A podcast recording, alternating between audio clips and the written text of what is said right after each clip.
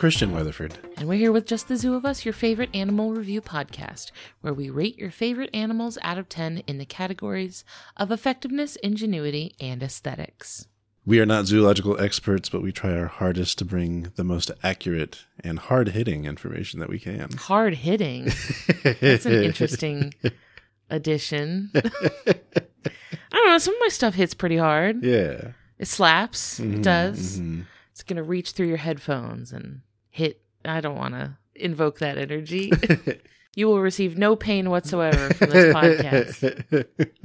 That's our tagline an entirely painless experience. That's the goal, right? Yeah. This is our first episode recording together since the Max Fun Drive. It is. So we'd just like to say thank you for everyone who took part in that. It went great. It did. We were really thrilled to hear from everybody and thankful for everybody's support. We couldn't do it without you. And bonus, it was fun as It well. was. It was the maximum amount of fun one might even describe it as. Uh, so here's to another great year of Yes. podcasting. Starting with this one, in which it is my turn to go first. So, what do you bring us today, Ellen? This week I'm talking about the brown pelican. Okay. This is our first pelican brought to this podcast. Uh, surprising, maybe, because we do live pretty close to pelican territory. That does answer my first question. More than one pelican? oh, yeah, there's quite a few pelicans. Uh, this one, the species name is Pelecanus occidentalis, oh. and this species was submitted by Griffin Jones. Thank you, Griffin. And Vienna Sterling. And that was also a very, very long time ago, but I think Vienna is still listening and will hear this. So, Perfect. Sorry for taking forever to get to it, but here's a pelican. and I'm getting my information from the Cornell Lab of Ornithology, allaboutbirds.org, as well as Smithsonian's National Zoo, the Florida Fish and Wildlife Conservation Commission, and a really good uh, blog post from Science of Birds, which is written by friend of the show, former guest, Ivan Phillipsen Excellent. who is a, a scientist who studies birds and just had a, a wealth of information, including something, an interesting quote I'm going to pull in a little bit. So um, I was very excited to see his name come up in my sources because I was like, that's, that's Ivan. I've talked to him. So, if you're unfamiliar with the brown pelican, they are on average three to five feet long, which is one to one and a half meters. Which, as with a lot of birds, that's not the impressive stat. I know what you want to hear. You want to hear the wingspan yes. six and a half feet Nice. or two meters. So, you know, quite a wide wingspan, which I think is something you see with a lot of seabirds, right? Birds that mm-hmm. spend a lot of time gliding and soaring over the sea. You'll see them have these wide wingspans. Mm-hmm. But that's actually the smallest pelican Really? they are the smallest species of pelican. There are eight extant species of pelican. The largest pelicans are Dalmatian pelicans, which are found in Asia and Southern Europe, and they can have a wingspan of up to what do you think? What do you think is the max wingspan for a pelican? 10 feet. 10 feet? Yeah. Go bigger. Nuh-uh. Yeah. 11 and a half feet. Okay, not. So three and a half meters. It's still pretty big for a pelican. I meant like, oh, I was pretty close. You were, yeah, you weren't that far off. That's true. um, so yeah, they're huge. They're just massive birds. So the brown pelican is found along coasts of most of the Americas. Okay. So as a group, pelicans are most closely related to other wading birds like the hamerkop and shoebill, which we talked about a long time ago on this show. Oh, yes. You can really see the resemblance to the shoebill there because they have like the funky sort of bill situation. One's more intimidating, though. Yeah, one is a lot scarier than the other. Uh, but more distantly, they're related to things like herons and spoonbills, which you can really see the resemblance in the way that the pelican's neck folds back in like an S shape. It's like if you've ever seen them flying, it's like their bill is like too heavy for them to just like hold out. So they have to kind of rest their head back on like their shoulders. Well, when you said that, it evoked that picture of a pelican pushing its neck through I'm its- gonna get Oh, into okay. that. I'm gonna get into it. So that that was the cause of my grimace. Okay. Yeah, but that S shape. Okay. But I feel like that to me is like, okay, I can see the resemblance to like herons and other things like that. Okay. So, to get in my ratings for the brown pelican, to start off with effectiveness, which is physical adaptations, things built into the animal's body that let them do a good job of accomplishing their goals and living their best life, I'm giving the brown pelican an 8 out of 10. Pretty good. So, first of all, the most distinct feature of the pelican is their signature pouched bill. Okay. You know what I'm talking about? Yes. I was curious if there was some sort of weird name for this. There is, don't worry. of course. it is the gular pouch. Uh, So, pelicans have just massive bills in general. Uh, the longest recorded bill of any bird in the entire world belonged to an Australian pelican oh. that had a bill of 20 inches or 50 centimeters long. Mm. So, massive, massive bill. So, the bill is long, straight, narrow, and it kind of ends with this hook shape. And um, the hook is good for helping them catch fish because that's what they eat. And then their lower jaw is lined on the bottom with this really thin, loose, baggy skin that just kind of hangs below their bill. This is the gular pouch. hmm So, in addition to the pouch, their jawbones are surprisingly flexible. Like they're kind of bendy. So, this is where that quote from Ivan Phillipsen comes in. Ivan wrote, more than once, I've come across a brown pelican's skull on a remote beach in Baja California, Mexico. Holding the skull in my hands, I could bend each half of the mandible like the wood of a sapling tree, like a bow. It was Oh. really cool. So you can just kind of flex the bones. Are, they got bendy bones. I like that. I like wiggly bones. That's good. So, this is helpful because the pouch can unfold to hold up to three gallons of water and whatever else was in the water. So, fish is what they're going for. Uh, which reminds me a lot of like, actually the humpback whale's Mhm. throat. Mhm. You talked about this in the humpback whale episode, right? Yeah. How they have that throat that kind of like accordions out. Right. They got those big ridges that you can really see that expansion happen. Yeah. It actually also kind of reminds me of those horrible shirts from the 90s that like had this sort of crinkly texture to them. So they would be really, really tiny on the hanger, but then they would stretch out when you put them on. You have no idea what I'm talking about, but I No. Is this- promise a lot of people listening are probably like, I know exactly what you're talking about. So, the gular pouch serves the bird in a lot of ways. First of all, probably the most obvious is that it helps them catch more fish at a time than if they were just using their bill. Uh, so, it's kind of like using a fishing net instead of a hook and lure, right? If you're using a fishing hook, you're probably only going to be catching one fish at a time. Sure. But if you have a net, you can scoop up a whole bunch of them and get a bunch at once. There is a common misconception that the pelican stores fish in its pouch for later. That is not the case. That is not what they do. That would be a huge liability if they did that, right? Like fish do not like being in there. They're going to try to get out. see, see Finding Nemo. Yes, like that is not. I mean, in that case, the pelican was trying to get the fish somewhere else. It wasn't trying to eat the fish. Well, the first pelican was. Oh, that's true. Yes. Yeah. Yeah. No, yet another Finding Nemo inaccuracy. but so that's not what they do. They just catch the fish and then the pelican dumps all of the water from their pouch and then they just swallow the fish that are left. How do they dump it without losing They just kinda- fish? They either kind of like push the water out, like they can kind of like contract their like throat to push the water out, they just tilt their head to the side. Oh, and, okay. like dump dump it out. It's not that big a deal. I was kind of hoping it would look funny or something. It probably does. Like it shoots a stream of water or something. in Pokemon, they do. I mean. um, so yeah, they're they're not like carrying the fish around. There are some really cool pictures of like if a photographer is really fast, they might be able to get a picture of the pelican before it has dumped the water, and then you can see you'll get like this sort of translucent effect effect where you can see Uh, like the sort of silhouette of the fish inside of the pouch. I think it's cool. Huh. Have you ever seen pictures like that? No, but like if the light source is on the other side of the Yeah. penguin, you can see through the pouch and see that there's a fish in there. pelican. I'm sorry. You can yes, and you can see. What did I say? You said penguin. penguin. I love transparent penguins. I hope that's what you said because you'll I'm be able to call me out on this when you get it. Probably gonna make this mistake so many times because the names are way too similar. But Another way that the gular pouch serves is as a heat sink. Okay, we've seen this a couple times. Yeah. So the network of blood vessels that line the sort of paper thin skin of the pouch allow the blood flowing through the bill to lose heat to the surrounding air because that skin mm-hmm. is so thin. So pelicans will even flutter their gular pouch. That's way too eloquent of a word. everyone everyone calls it fluttering and it is it, they, they kind of shake it out like they kind of like shake their body to sort of fan out the the gular it is kind of like it's similar to like fanning yourself you know Yeah. i'm thinking of like sitting in church on a hot su- like summer day and fanning This needs a different word though for the pelican. I'm thinking wample slap. oh dear Yeah. yeah tonally i guess that's more appropriate.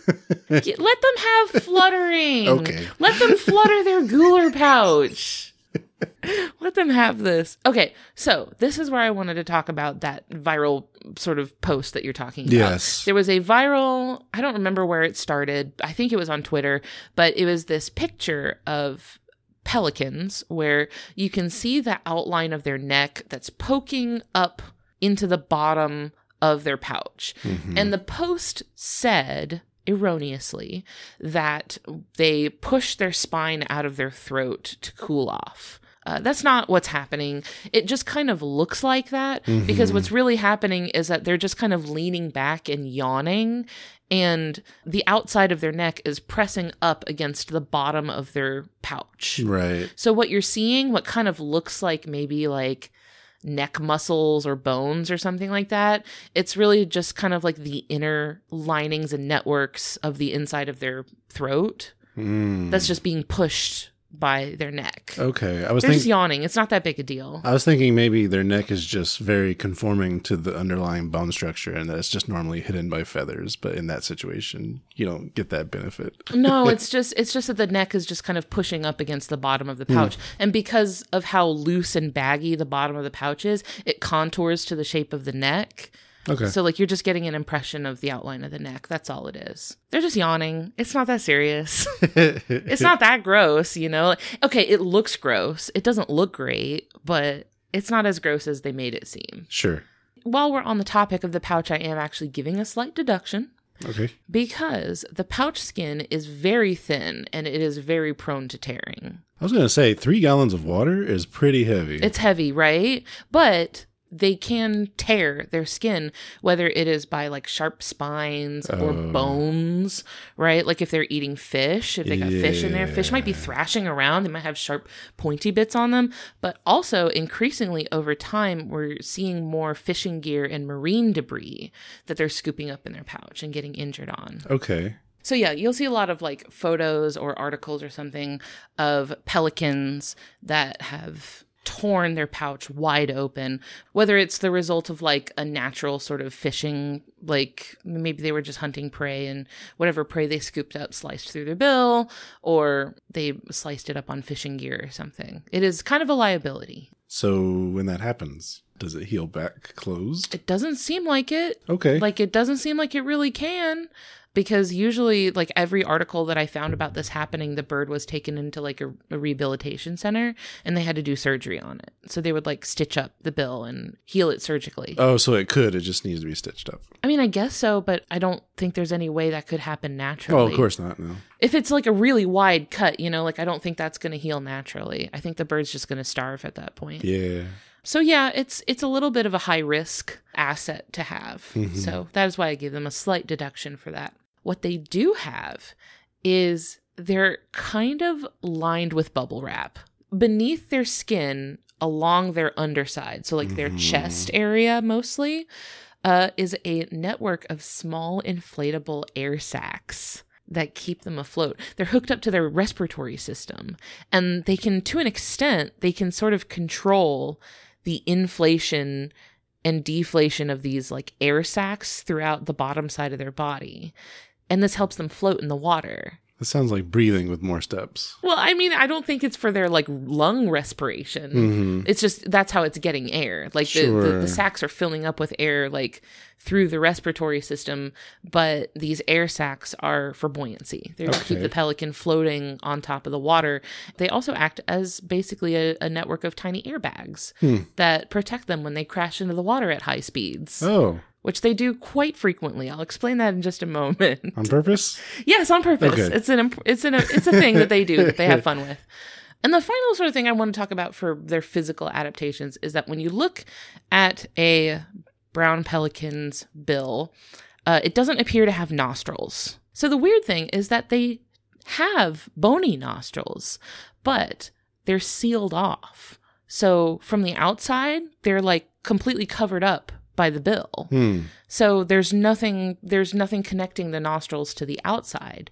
The reason it's like this is so that when they crash into the water at high speeds, salt water doesn't get jammed up into their nasal cavity. Okay. There's kind of a trade-off here. So the negative is that they can't breathe or smell through their nostrils. And it seems like you'd want to do that. Like breathing seems important. Yes.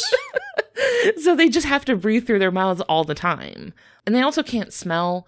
Uh, that doesn't seem to really hinder them too much, though. I mean, they have great eyesight, and they their their pouch is also sensitive, so they have pretty good like I was mechanoreception. gonna say, what what are they gonna smell? And I mean, since they're spending so much time uh, around sort of docks and harbors and places where there's going to be a lot of dead rotting fish, maybe that's for the better that Right. they can't smell. but they do a little a little trade-off here. So, instead, they have a salt gland in their nasal cavity that extracts salt from their blood. And it helps kind of like cleanse their blood of high salt content. I know where this is going. Do you? You are more Oh, than no. I do. I Oh. wasn't going anywhere with Oh, that. It's never just a cool fact. Uh, that was that's very similar to the marine iguana. Oh, it sure is, isn't it? it translates into snot launches. See, they don't have anything to launch snot out of. Is the thing Oh, wait. Well, where's because the, the nostrils don't go anywhere. So their salt gland is where? It's in like the bony, like nasal cavity. Where's the salt going then? I don't know. Perhaps an update for next time. So I, I wanted to, to share where I heard this from. This is from a really cool YouTube video, uh, and that was by the Witmer Lab at Ohio University. And the video is called Dissecting with Emily Do Pelicans Have Nostrils? Nasal Salt Glands. And they look at pelican skulls and they show you where the bony nostril is, like where they their nostrils would be if they opened up to the outside. And then they show you a bill where you can see that that, that hole is completely closed up. And they explain, like they show, there's a really cool Yeah. like x-ray where they show you where all the little like veins and stuff are inside of the pelican skull. Don't worry, it's called Dissecting with Emily. They don't do a dissection in the video. It's not gross. They show some skulls, but that's it. Emily is not the pelican, right? No. Okay. Okay. no, Emily is the student Okay. uh, at the Witmer lab who is explaining how this pelican skull figures into her her research work. Okay. So I just thought that was interesting. It like is. it's a little trade off they make. They can't, you know, take advantage of some of the normal functions of nostrils, but they've kind of repurposed them to suit their like extremely marine lifestyle because they literally never have access to fresh water. It's all salt water all the time. So they have these sort of glands in their nostrils. They in the video they mentioned that they're like four times better than their kidneys at processing like getting the salt out of the blood. Oh, that's good. I have a guess as to where the salt is going. Let's hear it. Post nasal drip. Ew! Oh man, that If sucks. they if they don't have nostrils, that's the only other way, right? I guess. I mean, I'm I'm equating it to human physiology. yeah, I don't know. Maybe they're like expelling it through their mouth somehow. Yeah. Yeah, that I didn't. That I wasn't able to find. That's disgusting. Thank you, Christian. um, so that brings us to ingenuity for the brown pelican. Which, if this is your first time listening to this podcast, this is behavioral adaptations, things the animal is doing to solve problems or or thrive in their environment. I'm also giving the brown pelican an eight out of ten for ingenuity. okay. First of all, the thing that I mentioned earlier about them crashing into water at high speeds. This is a thing that they do that's special. Brown pelicans and their their sister species, the Peruvian pelicans, which are like very very similar to them. They have this uniquely dramatic style of hunting for fish that is not shared by the other pelicans. They fly up to a maximum height of like 70 feet up in the air. And then when they see fish below the surface, because I mentioned they can see really, really well, they have great eyesight, they nosedive into the water. You're nodding like you're aware of this, like you've seen them do this. I think so. Yeah. I'm pretty sure we have both seen them do this together. Yes. We see them do this at the beach. yeah. Yeah. It, kind of looks like they make they make a W shape almost. They do. Yes. Yes, they do. Yes. Okay, so they nosedive into the water, and then there are a few different special maneuvers that they do when they're bracing for impact with the water.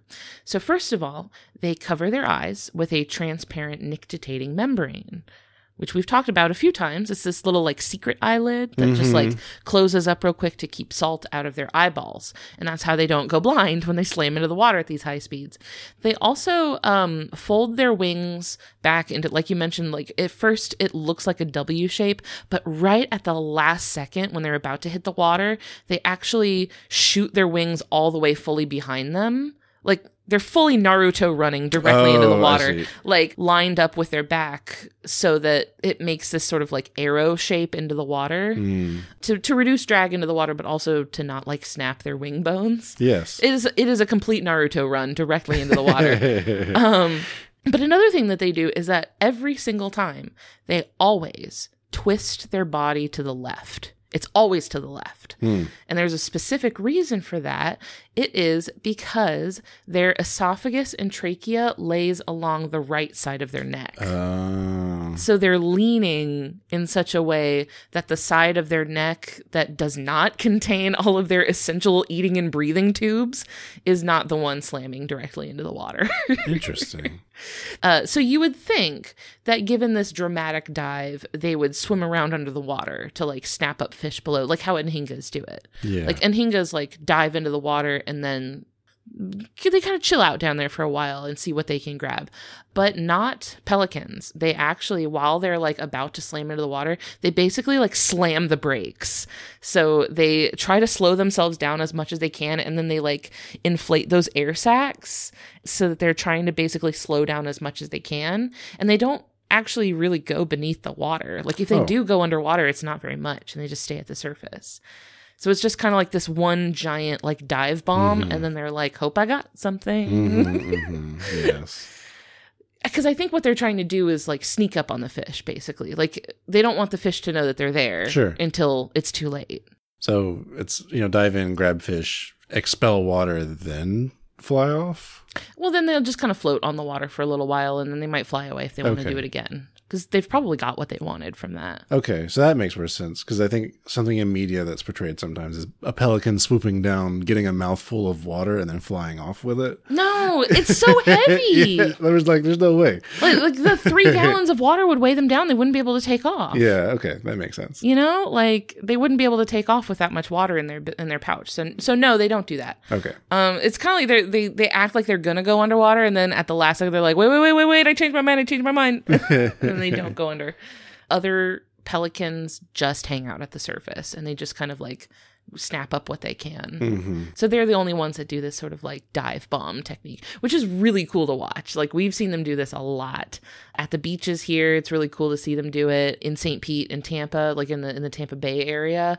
Tons of pelicans out there, and you can just watch them all day long doing these really graceful. Like it is a beautiful sort of maneuver. They're so good at it. So this is a great way of sneaking up on unsuspecting prey. However, it is the exact opposite of sneaky. This is not a stealthy maneuver at all. It causes a huge splash. There's lots of noise and movement, which is basically like it's like yelling into a megaphone like, "Hey, hey everybody, free food. Free fish in this big wet grocery bag."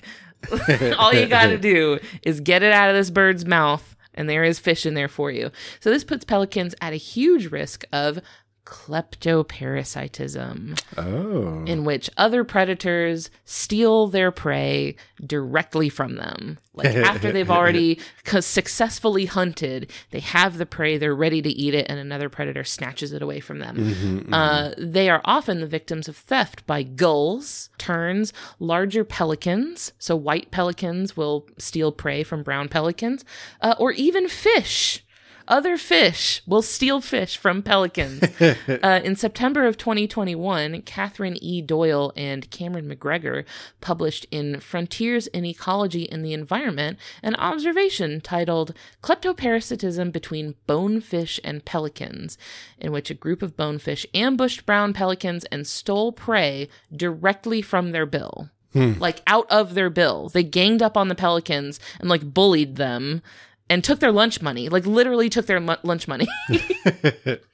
so the authors wrote The observed stealing behavior appears to be an energetically inexpensive way for bonefish to obtain food, given that the pelican hosts tolerate the presence of the kleptoparasites and surrender their prey without resistance. So the pelicans folded like a lawn chair. Just immediately were like, here you go. You can have it, I guess. Like they put up no fight. I'm wonder if that like signifies some awareness of how fragile the the bill pouch is. That's exactly what I was thinking because I was thinking it is probably more energetically risky to them Sure. because they know that they're pretty good hunters. It's it's not going to be that difficult for them to just get more fish, Mm-hmm. and they know that if they do try to put up a fight against like whoever's trying to come get their fish, they could suffer injuries to their you know pouch that will kill them. Right. So to them, it probably is more energetically worth their time to just give up and, you know, not fight because it's more worth it to them to just do another dive and get more fish. So it's it's interesting. They they're kind of like a like a pacifist.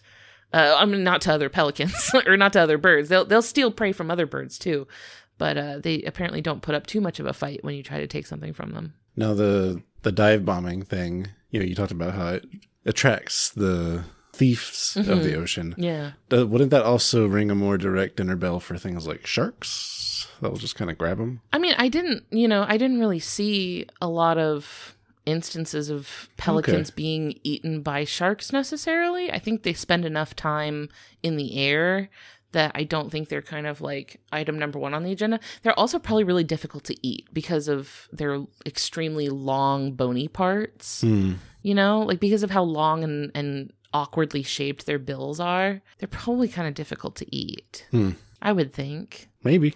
Yeah. I mean, there's also sharks that eat through turtle shells, so I don't know. I feel like there's just more appealing stuff out there for a shark Yeah. to eat. I didn't see it being like a huge deal for pelicans. So the last thing I wanted to say about their ingenuity is that they are masters of physics. okay. Pelicans fly close to the surface of the water. We've seen them do this, mm-hmm. where, you know, yes, they may fly up high when they're getting ready for a dive, but they spend a lot of time gliding really close to this to the surface of the Oh water. yeah, yeah. We've seen them do this a lot, yeah, right? Yeah.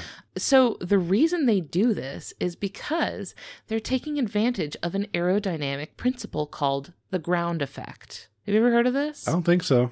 This is really interesting. Apparently, when you're talking about either a bird or an aircraft, a wing generates lift by directing air underneath it. And then, due to Newton's third law, the downward force of redirecting the air exerts an equal and opposite upward force against the wing that lifts the wing up into the air. That's kind of the general principle of lift. Uh, however, around the tips of the wings, air curls around in a little loop. It creates what's called a wingtip vortex, where the air, instead of just flowing straight down below the wing, because this is the tip of the wing, there's no wing left for it to go beneath, it curls around and then flows downward onto the top of the wing. So it ends up pushing the wing down and canceling out a little bit of that lift. Hmm. So usually when you're just flying through the air, it's not enough to fully cancel out the lift. It's just you're getting a little bit of that downward force from your wingtip vortices. However, when the wings are close enough to a flat surface like the ground or water, so like within the wingspan of the pelican to the water. So that's why they fly super close. Sure. So when the wings are that close to a flat surface, the surface blocks the flow of the air so that it can't loop around the wingtip like that. It disrupts the vortex. So then the air isn't then circling around to push down on the wing. Lift isn't being canceled out. And then you get this cushioning effect where all you're getting is lift. Hmm. So it helps the bird just effortlessly glide. That's pretty so cool. yeah, it's like using this like legitimate like principle of aerodynamics to like effortlessly just fly and fly and fly uh, without really having to like flap their wings very often or anything. It's a it's a great energy saving maneuver. Um, there are some other ways that they actually take advantage of aerodynamic principles. Uh, they ride thermals to gain height when they're ready to you know do a dive or something like that so they can ride these upward drafts of wind but they also so you've seen them fly in flocks right they, Yeah. they- these are really social gregarious birds they often fly in big groups and when we've seen them flying you'll usually see them flying in single file think about times when we've seen pelicans flying across the beach and you'll see this kind of single file line Yeah, of a yeah. whole bunch of them. When the first pelican flaps its wings, it creates an updraft that the next bird behind it rides. Huh. Yeah. So they're actually like using their wings to like boost the person behind them. It's really cool. Sounds like it, yeah. so it's all of this I got from a, an article in Bay Nature magazine that's titled "Why Do Pelicans Fly So Low?" and that was written by Michael Ellis on June twelfth of twenty twelve. So uh, very very interesting. I watched a lot of YouTube videos explaining what lift is Yeah. to try to understand this concept. So I hope that made some sense. Uh, it it makes more sense to pelicans than it does to me, obviously. You can see those uh, vortex air movements real good when you see a plane or something fly through like smoke or something. Oh, true. Yeah. you can see how it kind of like curls around around the tip of the wing. Yeah. So that's what what they're taking advantage of is is not having those vortices when they fly close to the water. Very interesting, I thought.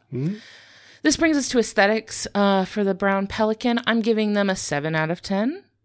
Uh, Cornell Labs website describes them as a quote comically elegant bird, which that feels backhanded, doesn't it? That feels like that feels like they couldn't decide whether they wanted to like roast them or like hype them up. They're beautiful but funny. So I think the brown pelican is hands down by far the prettiest pelican. So the the the white pelicans are the ones with the soulless void eyes. You know what Oh. I'm talking about? They have those just like black orb eyes, like the the the put baby in pelican mouth. Like that is is a- one of the white pelicans. I think that one was an Australian pelican. Uh, yeah, they all. I don't like their energy. It's very menacing. The one that tried to eat a capybara. That one, yeah. That is one thing. They're always like putting their bills on stuff that clearly they don't intend to eat them because they couldn't possibly. They're just always like putting their bills on stuff. I saw the funniest picture of of a pelican with another pelican just fully within their entire mouth, like just the pelican's head fully inside of its throat. I did want to give you a heads up about uh this is a baby pelican alert. And if you could just look at this photo real quick. My expectations are low. You're going to love it. Okay, this is baby brown pelicans. No. no. Mm-mm. Look at the babies. They're horrible. These are not cute baby birds. There's a lot of cute baby birds out there, and this is not one of them. All birds are like this before they get their feathers. Not all- oh, before they get their feathers. Okay, yeah, I mean, sure. um, yeah, these are ugly. Baby pelicans are are not it at all. They got the little tiny nubby wings that like haven't grown any feathers yet, so they just look like little chicken wings. Don't like it. No, and you and and they don't have feathers, so they look like hairless cats. I know you're into that. So I just wanted to run that by you. Thanks. So, to wrap things up for the brown pelican, I'm going to tell you a little conservation story about the brown pelican. From the 1940s through the 1960s, a pesticide called DDT was all the rage. Do you know what DDT stands for? There's no way you know what DDT stands for. I can make something up. Okay, go for it. What does DDT stand for? Let's hear it. Um, donuts Mm-hmm. don't track. That's what it is. That's the craziest thing. Um, I actually wrote down what it's called, and it's it looks like a scary word until you realize it's all just like chemical stuff. I think I can say it. Okay. I think I can pronounce it. I'm gonna try it. Dichloro diphenyl trichloroethane. Those are words. Yeah. That is just to let you know you will never need to know what DDT stands for. Why is that? uh, because it doesn't matter. because was- it's banned. Yeah, now. I was setting up the. Yeah, so it was originally developed to kill mosquitoes in an attempt to protect soldiers from diseases like malaria uh, when they were deployed overseas. Okay. But it was also used as an agricultural and even household pesticide. Uh, Sherwin Williams even sold a paintable DDT Okay. that was advertised for household use. You were meant to paint your home and bedroom with DDT. Hmm. Um, spoiler alert, don't do that. That's very bad. So it was everywhere. It was highly toxic. DDT and its broken down forms would accumulate in fats. Uh, so it was really, really soluble in fat, which meant that it became more concentrated at higher levels of food chains. Yeah. So a, a, an animal down at the bottom of the food chain might, you know, absorb some DDT from soils and grasses and stuff, and then as predators eat that prey, the DDT dissolves into their fat. As something eats them, the DDT gets concentrated more and more and more so that animals at higher levels of the food chain had much higher concentrations of DDT metabolites mm-hmm. than at the bottom, which meant that apex predators like birds of prey would have these really high concentrations of DDT in their bodies. So, the biggest effect of DDT on birds was eggshell thinning. Mm-hmm. Birds would lay eggs that had really thin, fragile shells. And for pelicans, which warm their eggs by standing on them, this meant that the eggs weren't strong enough to support their weight. And they would stand on their eggs to warm them, and the eggs would break underneath them. So, this was just like full on reproductive collapse for brown pelicans. They were experiencing mass reproductive failure. So, populations plummeted. And not just brown pelicans, this happened for a lot of predatory birds, um, most famously bald eagles. Bald Right. eagles are, I think, probably the most associated with this DDT situation. Also, peregrine falcons and ospreys Hmm. um, suffered a lot. All of their numbers dropped drastically. In 1970, the U.S. Fish and Wildlife Service added brown pelicans to the federal endangered species list, but it wasn't until two years later, in 1972, that the Environmental Protection Agency banned the use of DDT completely.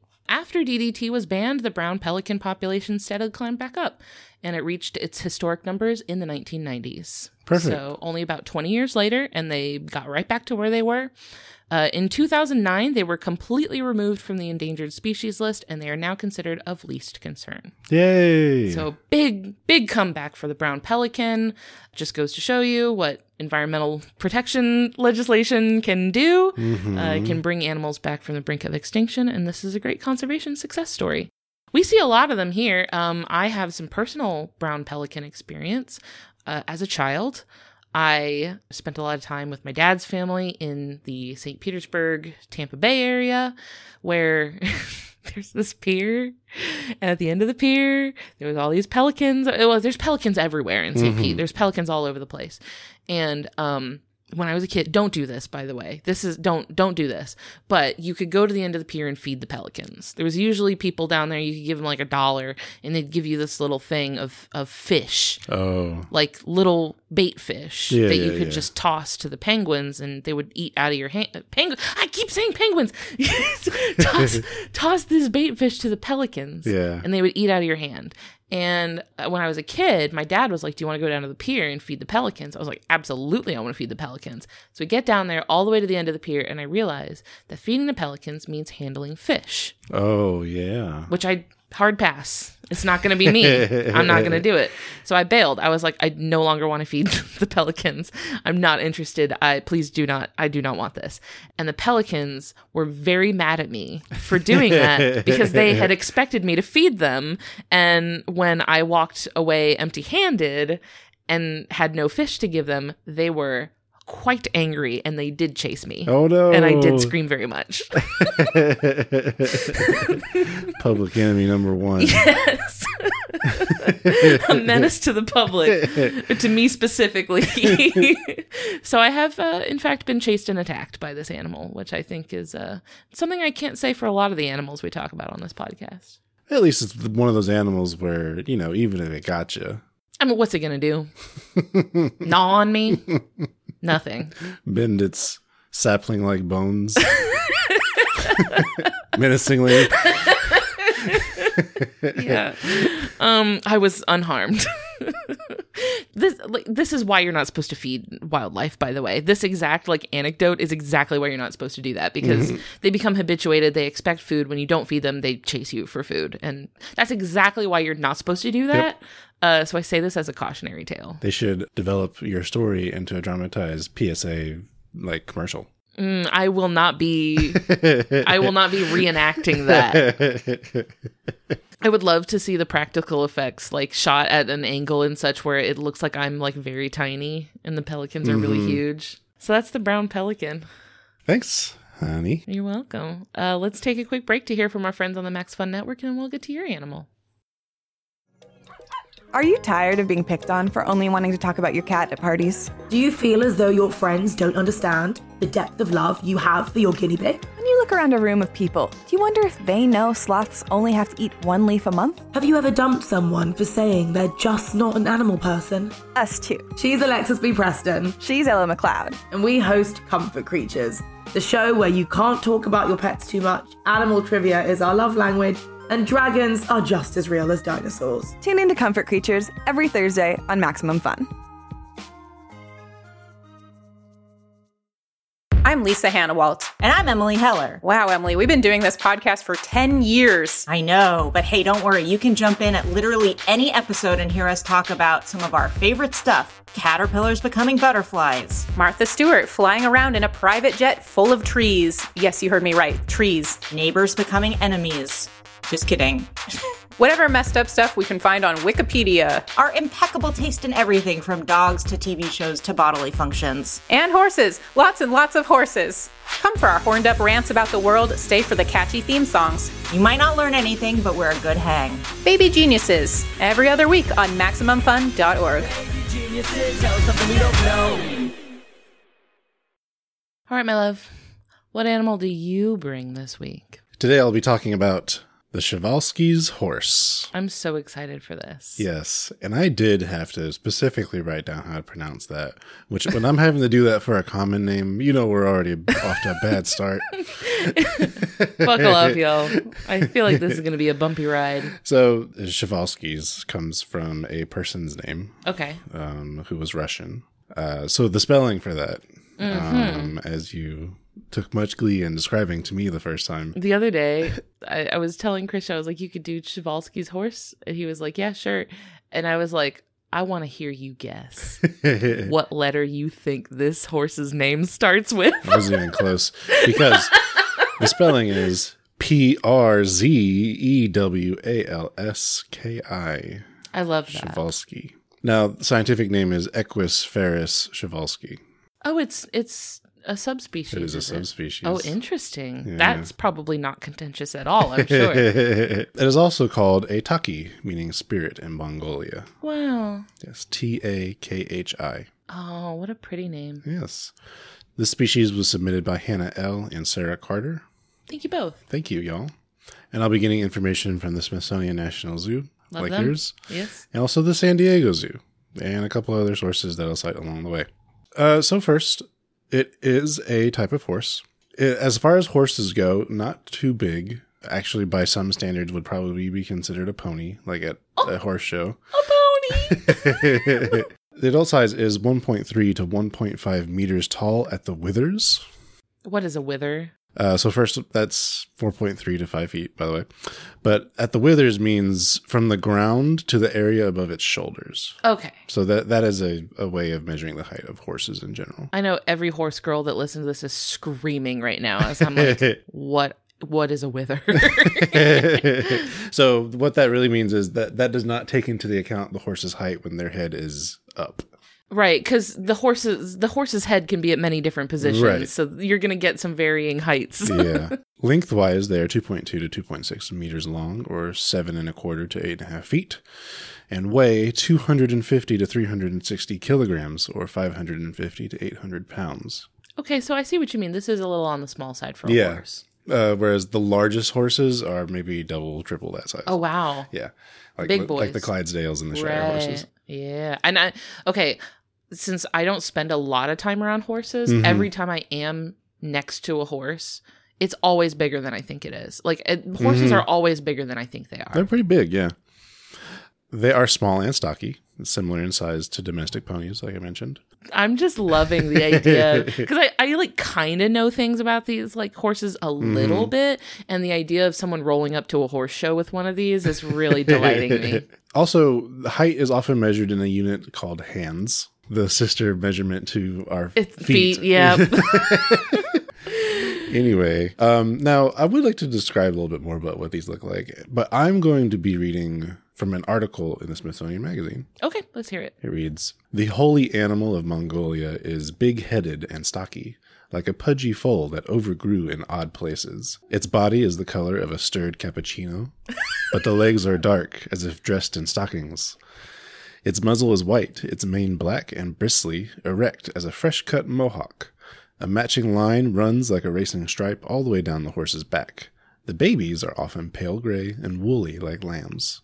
Somebody was just really having fun with this, I feel like. I really liked it, and it paints a great picture. Yeah. So that's from an article titled "The Remarkable Comeback of Przewalski's Horse." I'm going to struggle with it every time. You can do this. And that is I have faith in you. by Paige Williams, again in the Smithsonian Magazine from 2016. Now, where these can be found? They were historically found on the steppes throughout Europe and Asia. Uh, steppes as in S T E P P E S. Right, right, right. We talked about this with the Saiga before. Mm-hmm. Probably some overlapping ranges with the Saiga, I bet. Maybe. Today, they can be found in Mongolia, China, and Kazakhstan. A steppe, by the way, is a grassland plain without trees except near rivers and lakes. Yeah, so like think about like the Great Plains. Mm-hmm. Like the Great Plains in North America are are steppes. It's very similar. They belong to the taxonomic family Equidae. Other things in that family include donkeys and zebras. Okay, so yeah, these are the horses. You noted that I used a subspecies for the scientific name. That is because the domestic horse is of the same species but of a different subspecies. The domestic horse is Equus ferus, either caballus or caballos. See, my my knowledge of Spanish tells me caballos, Yes. but my knowledge of Latin tells me caballus. it's probably that one then, right? it must be.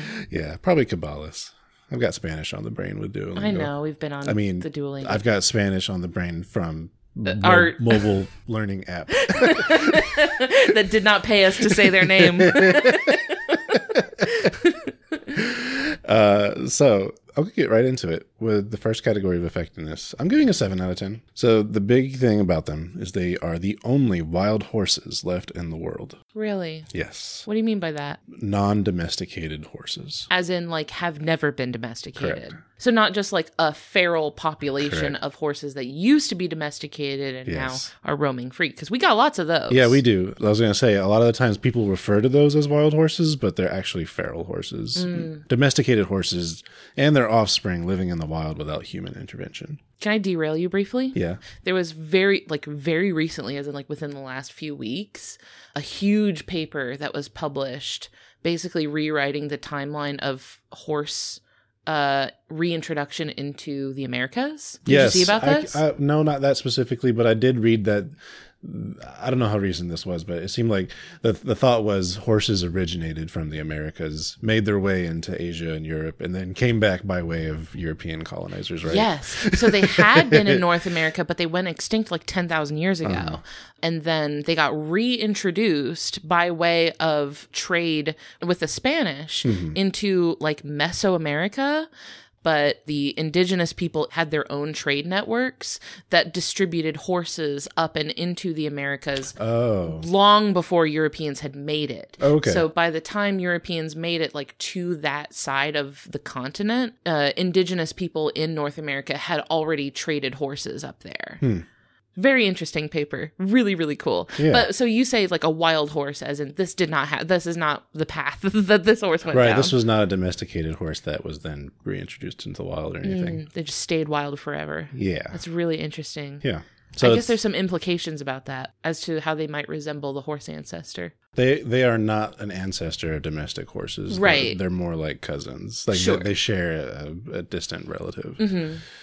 Um, but yeah, today they're the only living wild horses. I guess what I what I meant is that like they're a horse that has evolved adapted to natural pressures rather than human selection. Sort of. They're decrease in range has a lot to do with the change in the geography of Europe and Asia, but Mm. Oh, really? also human interactions. Right. Yeah. Sure. In terms of loss of habitat. Interesting. Yeah. A thing that separates them from domestic horses is that they shed their mane and tail hair annually. Do they really? Yeah. I've seen a lot of TikToks of of people like in the spring and summertime they have to like groom their horses and like brush out their winter coat. Yeah, yeah. Because the winter coat sheds. Mhm. So I guess I knew that, but I didn't know that they like shed their mane and I- well, didn't know they only the Przewalski's horse do, does this. so that Oh, okay. is something that is different from domestic horses. Interesting. Yeah. Huh. They also lack the kind of curl into the the forehead part of the mane that domestic horses have. So Mm. theirs kind of stops like a, a mohawk, like it was described. Yeah, yeah, yeah. Like Yeah. A, like a zebras do. Yeah. Zebras have that sort of like really Mhm. short mane. The chromosomes are interesting. This is always a wild trip. I had to stop myself from digging too deep into molecular biology. Um, it's not something that I think about very often. but Can't relate. a quick, you know, rundown of what chromosomes are. You know, animals and plants have DNA, basically the blueprints of our bodies. Uh, they're often organized into genes and then chromosomes. Yeah, the chromosomes Yes. are like the packets of information. Yeah. For those that have taken, you know, biology classes, you'll probably remember seeing them represented as two sets of I'll, I'll call them arms that kind of look like bow ties. Yeah. Oh, yeah, they do. Yeah. Yeah. Uh, so that's the structure of the chromosomes, but only when they're when the cell that they're in is about to divide, because otherwise they're more loosey goosey in the nucleus of the cell. Okay. but anyway, they have 66 chromosomes That's a lot of chromosomes. or 33 pairs, whereas domestic horses have 64 Huh. or 32 pairs. They can breed together. Oh. And they make fertile offspring that have 65 chromosomes. Okay, so this is when you get into that like what is a species Yes. sort of thing. Yes. Okay. Interesting. Um, however, the hybrids look just like the wild horses. So the only way you would know they're a hybrid is through uh, chromosome testing. Oh, really? Yes. Powerful genes, huh? Some dominant alleles Yeah. going on in there. is, Is is this something that factors into their conservation? Uh, like breeding them with, you know, domesticated horses? I, I came across not totally scientific sources where people were concerned about keeping those those breeds pure. okay. But I gotta wonder, what is the point if you can't tell the difference? I mean, there's something to be said for like genetic diversity, Sure. right? And like wanting to introduce some genetic diversity so that you don't get this like population Mhm. with like a genetic bottleneck, right? Yeah. So there's there's something to be said for like bringing fresh, you know, genetic mutation Sure. into a population. I I don't know, like I, this isn't a conversation I'm familiar enough Yeah. to have an opinion about. So it's interesting, at least. Yeah. Um, the next thing I want to talk about here is their reliance on the steppe environment. Prior to the last ice age, over 15,000 years ago, uh, steppes were present from the east coast of Asia all the way to modern day Spain and Portugal. Wow. But much of that turned into forests since then. By the 1800s, these horses were mostly found in Mongolia, southern Russia, and Poland. Um, in the early 1900s, they were further pushed into areas not desirable by humans. Uh, so they had two things acting against them. One is, you know, the, the natural geography changing and them not being well adapted for forest environments. Oh, because they're they're quite stocky and Yeah, hooved animals and and then humans coming along and even pushing them into into less fertile places. Mm-hmm. They were last spotted in the wild in Mongolia's Gobi Desert in the 1980s. last spotted there. In the wild, that not in a reservation. Oh, okay. Not Yes. like in a in an area set aside for ecological Right. preservation. Yeah. Okay. Yes, because then they they went extinct shortly after that. Wow. Well, in the wild, extinct. Because then, at that time, um, they had Przewalski's horses in zoos uh, around the world. So individuals from various zoos were used to bolster the species and introduce them to reserves in Mongolia, Kazakhstan, and northern China. So that means all living individuals today are descendants of 14 horses collected in the early 20th century. Really? Yes. Wow. I knew I talk about a bottleneck. that is a very small sort of starting point. yeah. Uh, That is another like big comeback though, like from from such a small little handful of individuals. You're right. I unfortunately did not note how many there are today. Um, I want to say More than 14? Oh yeah, a lot more than that. it's in the hundreds or low thousands. I think. Okay. Yeah. And I wanted to talk about their digestion, which the way they digest is typical of other horses, but mm. we haven't talked about a horse before, really. Yeah, right. So they're known as what's called hind gut fermenters. Oh, that sounds glamorous. and like I mentioned, horses, zebra, and donkeys are all this as well. The hind gut, which consists of the cecum and the large intestine, ferments fibrous materials. So the basic track is mouth, stomach, small intestines, large intestines, and then out the body, right? Through the colon. Uh, so in a horse, that large intestine is very large. Their stomach is relatively small. oh, okay. Intestines putting in a lot of work here. Yes. So um, the involved microorganisms in that fermentation in the large intestine produce volatile fatty acids, which provides the majority of the animal's energy requirements. So some digestion is happening further up the track, but the you know lion's share is happening in the large intestine with the fermentation. We see this sort of like funky, like gut fermentation happening a lot in animals that mostly eat plant matter. Mm-hmm. Like, you know, this sort of low calorie, leafy, grassy sort of diet. Right. Which I guess is what you'd expect to see of a horse. Yes, I should have mentioned these horses, you know, are eating grasses and shrubs and that kind of thing. I didn't expect a, a carnivorous horse. I'd be too surprised at this point. Moving on to our next category of ingenuity, I'm giving a 7 out of 10. Very good. They do have a social structure. Uh, the groups often consist of a dominant male or stallion, along with several females or mares and their offspring. Uh, this is often referred to, as a harem. So other males are pushed out once they reach reproductive age and live in bachelor herds. So they they either go off to form their own herds or they challenge an existing dominant male. So they, they'll challenge a dominant male for the role. Uh, they also do uh, grooming or and scritches, uh, basically, of, of each other. Scritches. like they're scritching each other. Yeah. Excellent. With what are they scritching each other? I don't know for sure, but I assume their mouths. I guess it would have to be, right? Got no hands. For those maybe unfamiliar with horses, they have pretty versatile lips. That's true. That's true. They do. They have Yeah. surprising uh, mouth dexterity. Yeah. Having spent some time on a farm as a child, one of the earliest lessons I remember being told is that when you hand feed a horse something like an apple, is to keep all your fingers together. so as to lessen the likelihood of you getting bit. Yeah, true, true, true. Uh, well, I learned not to stand in their blind spots, Yes. which are directly in front of them, right? Isn't it directly in front of them as a blind spot? Well, oh, I- I'm not sure about that. I thought what you were referring to was don't walk behind them. Yeah, don't walk behind them. They do not like that. They, yeah, so they can't see that well and they get startled and then they will kick backwards and Mm-hmm. you could die from that. You will be having a bad time. You will at least be broken and You'll be a broken person. Anywho, they know how to protect what's important. So in their native range, the predator they worry about the most are wolves. Interesting. You got like herd tactics versus Mm-hmm. pack tactics. so n- neither one of them has a number advantage. So when threatened by a predator like wolves, the mares or the females will form a circle around the young, with the stallions outside that circle for intimidation and offense. really? Yes. Wow. What a little battalion they've got going on. That's This- really interesting. This kind of sounded like what you were describing um, with the muskox, right? With the muskox, it's more like the males form the circle, the protective circle Yeah. around. You know, the, the females and the young will be in the middle, and the males will. It's, it's less of like a patrolling around the okay. edge sort of thing. Okay. But like still a similar thing where they're like protecting the more vulnerable members of the Sure. herd. Sure. And also at night, they have one or more night lookouts while the rest sleep.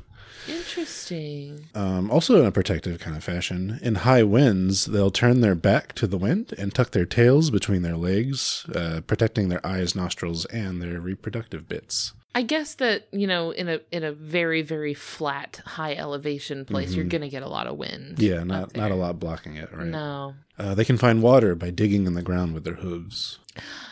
That's clever. It's a very arid place. Mm-hmm. Yeah. Uh, and another thing about the that kind of digestion, it requires a good bit of water. Mm. Oh, that's cool.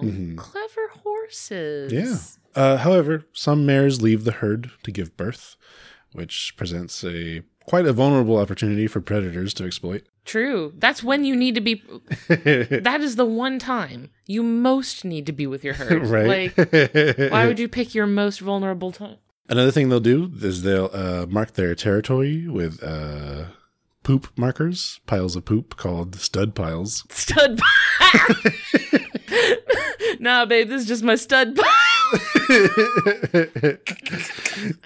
That's nasty. A little bit. This is such dude Yeah, a little bit.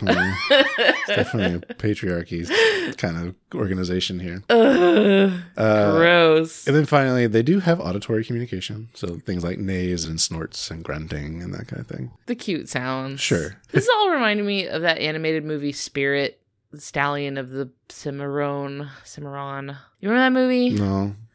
Matt Damon was a horse. What? Yeah. Oh boy. Our final category of aesthetics. I'm giving it a 9 out of 10. Yeah, for sure. This is a good one. Very cute. And they're very pony or donkey esque. I do. I am getting donkey from them. And this is a personal thing, but I I took a point off because around horses and their relatives, I feel pretty guarded. What? There's something about them that keeps me on my toes. What does that mean? what do you mean by that? You're like, I don't trust him. What are they plotting way up there? What's the beef there? Did one like did one attack you as a child? I got attacked by my animal. Uh-huh. and I and I didn't I didn't uh, foster a grudge. Did you get attacked by a horse? no, I'm still here, aren't I? Do you think you could fight a horse? No. I don't. I, I I've never seen you deduct points from an animal for just not liking the cut of their jib. just something's off. I didn't know you had some sort of long-standing secret beef with horses. I don't know. It's some sort of uncanny valley, but like not at the human level, at the mammal level. I've, I cannot go on this journey with you. I'm sorry. You can cut all this out if you want. no, no, I'm leaving this, and you have to stand in your shame. And also when you kind of look at the um, the anatomy of their feet and legs. Yeah, and- oh, that's not and good. how they correspond to human. None of that's good. It's very odd. None of that is good at all. They're basically standing on their toe tips. Yeah. It's like ballerina feet, how they their like toe tips are like pointed down directly below them, but they're just standing on one toe. hmm Yeah, I've seen some sort of like artists' renditions of like if our feet were like horses' feet, and it's it's terrible. it's really bad. Their teeth are also very a little strange when they when they do like a I don't know a, a neigh I suppose or anything where they're like fully opening their mouth. Does and- expose a lot of that. Yeah, It's Yeah. not my favorite. It's maybe an arrangement of teeth that you're not expecting or familiar with. there is there is this expression that they do sometimes. It's called the flehmen response. Have you seen this? yeah. So the flehmen response is something that they do when they're trying to get a real good whiff of like if they smell something that they haven't smelled before and they're like curious about it and they want to get like a really deep smell they do this sort of like thing with their face where they curl their lips back you know what i'm talking about Is is this the same thing with checking for uh reproductive Yes. sort of uh viability Yes. Uh, yeah, I mean, I'd imagine that's probably one like situation they would do this in. But they they'll also do that if they just smell something that's like unusual and they're trying to like sniff it out. Uh, it's it's a, it's certainly a face Yeah. that they make. Yeah. I think it's funny, but apparently it haunts you deeply. it's like the mammal I feel least related to. I don't know. okay, I guess that makes sense. Which is odd considering we talked about echidnas and platypuses and stuff. right? but like, whatever. but is it, it maybe? Do you think it's maybe to do with like the sideways facing eyes? Do you think that's getting you? I don't know. The fact that so they have like the horizontal pupils and their eyes are just like set on the sides of their heads. Interesting. I didn't expect you to feel that way about horses. I thought everybody just like I thought that was like a built-in human instinct to just find horses like intrinsically beautiful and whimsical. Well, that's your first thought, and then you know your your farm family comes along like, "Hey, this thing it will bite you and it will kick you, and you will not have a good time." This thing has so many ways to kill you built into its body. Do not. This thing could take you out. if you look at it wrong. It's ready. I guess maybe you just have a, a healthy, uh, respectful fear of Sure. horses. That's true. I don't have the perspective. It's just- I've ridden horses. I've been on horses. Mm-hmm. I mean, I am far from you know having the experience of someone taking care of their own horses and That's living with horses, but you know, horse adjacent. yeah. Interesting. So perhaps not surprising, their conservation status is endangered. Um, like we mentioned, mostly in part due to loss of habitat. I read something about one of them being cloned. Did you see that? Nope, I did not. One of them got cloned, I'm pretty sure, at some point. Would make sense though. Copy paste. Yeah. Make a new one. Which I think kind of ties into the de extinction thing we talked about on the Megalodon and Thylacine episode. Like cloning them to as like a reproductive or as like a conservation strategy. Yeah, yeah. I mean, right now it seems like their you know population in zoos and also the reserves are such that way they, they just keep up the good work and you know they'll still be with us. Keep it up. Yeah. They get a little gold star that mm-hmm. says, Good job, horses. hmm And good job, Christian. Oh, thanks. That was great. Thank you so much. And thank you, dear listener, for listening and spending this time with us today. We really appreciate you, and we're so glad that you are here. Uh, if you like what you heard today, we would love it if you left a kind review for us on your favorite podcast app. Uh, You could also come hang out with us. We're on social media, so Facebook, Instagram. Uh, we have a great Discord server. Everybody's super nice and fun on there you know, all the usuals. Links to everything will be in the episode description, so you can come check us out. Uh, we would like to thank Maximum Fun for having us on the network alongside their lineup of spectacular shows, uh, like the ones that you heard promos for earlier in the episode. So, if you want to learn more about the network and their shows and how you can be a part of supporting our show and helping us make the show happen every week, you can head over to MaximumFun.org. And finally, we would like to thank Louis Zong for our wonderful theme music. Maybe we can see if we can remix some of those whinnies, like some some some good horse sounds into the into the track. I feel like musically there are so few contexts that you can get a horse whinny to just like sound good. It's so atonal, you know? I think it's often used in mixing audio for monster sounds in movies and things. I think Lord of the Rings used a good bit of horse sounds. Yeah, for the actual horses. Well, in addition to the horses, yeah, Christian, they used horse sounds for the horses they dubbed over the horse with a different horse. with a better, cooler horse. They used a red-tailed horse for that. That's the end of the show. Bye. Bye.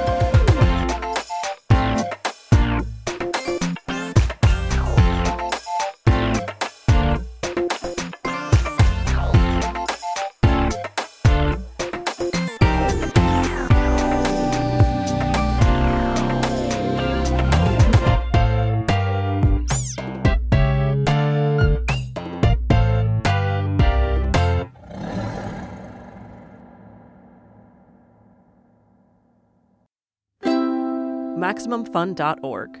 Comedy and culture. Artist owned, audience supported.